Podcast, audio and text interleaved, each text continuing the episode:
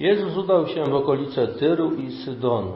Wstąpił do pewnego domu i chciał, żeby nikt o tym nie wiedział, lecz nie mógł pozostać w ukryciu. Wnet bowiem usłyszała o nim kobieta, której córeczka była opętana przez ducha nieczystego. Przyszła, upadła mu do nóg, a była to poganka syrofenicjanka rodem i prosiła go, żeby złego ducha wyrzucił z jej córki. Odrzekł jej, pozwól wpierw nasyć się dzieciom, bo niedobrze jest wziąć chleb dzieciom i rzucić psom. Ona mu odparła, tak panie, lecz jej szczenięta pod stołem jadają z okruszyn dzieci. On jej rzekł, przez wzgląd na te słowa idź, zły duch opuścił twoją córkę. Gdy wróciła do domu, zastała dziecko leżące na łóżku, a zły duch wyszedł. Kiedy Pan Jezus y, nauczał o modlitwie i potrzebie wytrwałości na modlitwie, dał taki przykład wdowy, ubogiej wdowy, która chodziła do sędziego i ciągle go prosiła o to, żeby ją wziął w, w, w opiekę wobec jej wroga. On pierwsze nie chciał, ale w końcu ze względu na jej upór, żeby mu już dała święty spokój, wziął ją w opiekę. I wtedy Pan Jezus mówi o tej konieczności takiej wytrwałości w modlitwie. I tutaj mamy akurat w tej Ewangelii taką ilustrację, jak to rzeczywiście działa. To rzeczywiście tak jest. Że ta kobieta wykazała się taką, takim zdecydowanym uporem, który wyraża jakieś takie niesamowite zdecydowanie z jej strony, a z drugiej strony wyraża jej wiarę w to, że Jezus z Nazaretu rzeczywiście może tego dokonać. Z jednej strony zdecydowanie, a z drugiej strony to zawierzenie.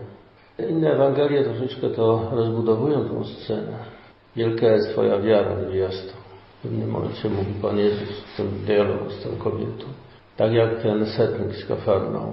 Nie znalazłem takiej wiary w Izraelu. I ona wykazała się tą niesamowitą determinacją wiary. Ale z drugiej strony, i to jest chyba argument, który Pana Jezusa przekonał, to jest jej ogromna pokora. Trzeba wiedzieć, że Pan Jezus, Syn Boży, który przyszedł na świat, otrzymał od Ojca pewne takie ograniczenie w jego misji. Posyłam Cię tylko do owiec zagubionych z tej mojej trzody, z Izraela. I stąd ta jego odpowiedź taka obrazowa, która nawet jest takim jakby odrzuceniem. On nie jest posłany do pogan, dlatego nie kontaktuje się z poganami, chyba że to jest konieczne, tak z Piłatem na przykład. Ale nie ma żadnej z jego strony inicjatywy, żeby jakoś przekazać prawdę temu człowiekowi, nawrócić go, czy, czy coś zrobić. Ten setnik z Kafarnaum, Pan Jezus szedł do niego, bo Żydzi prosili, bo godzien jest, abyś mu to uczynił.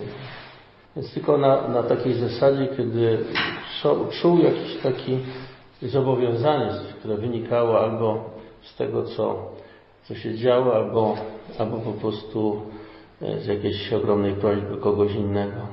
Natomiast w tym momencie właśnie powalające było dla niego to, ta jej pokora.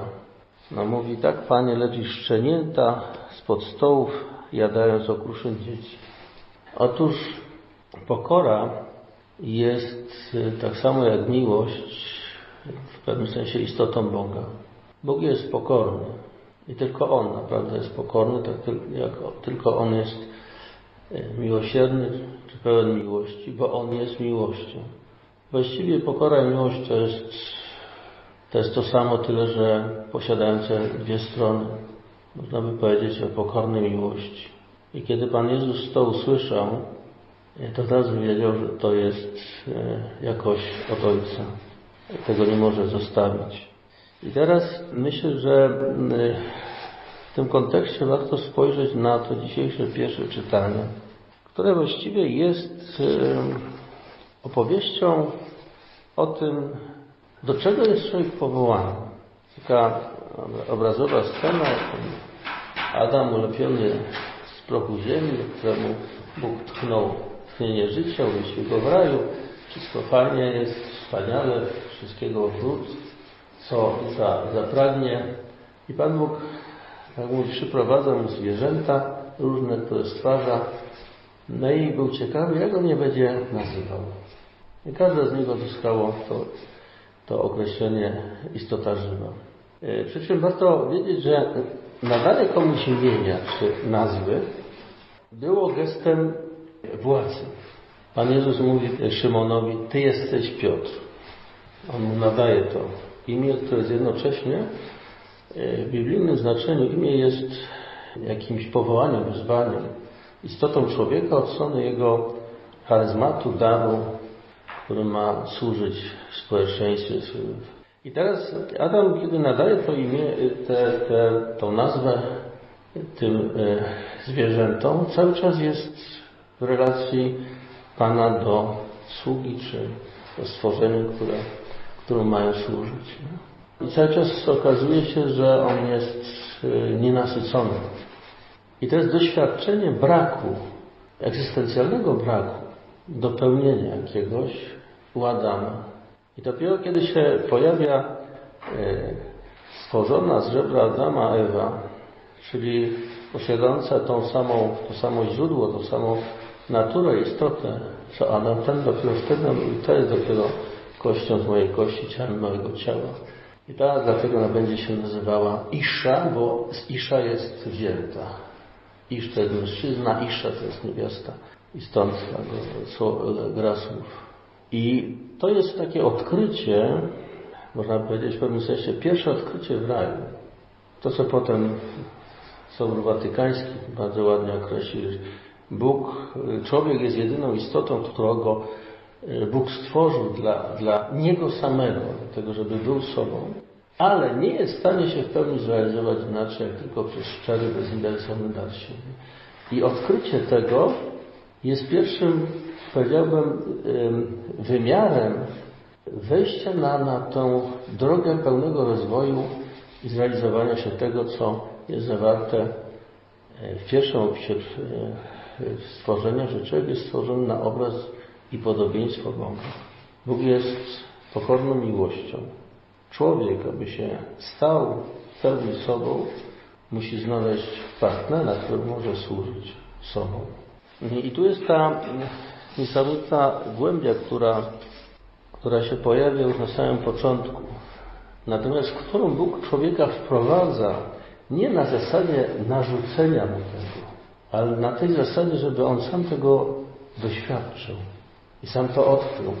Tak jak stopniowo nazywa zwierzęta i nadaje im sens, także jakieś powiedziałbym posłudze, bo posługa konia, a posługa psa to są zupełnie inne posługi. Tak też w tym wszystkim, żeby odkrył to, ten właściwy wymiar realizacji siebie, tego kim jest, do czego jest powołany, jaka jest jego istota i jak to trzeba zrealizować.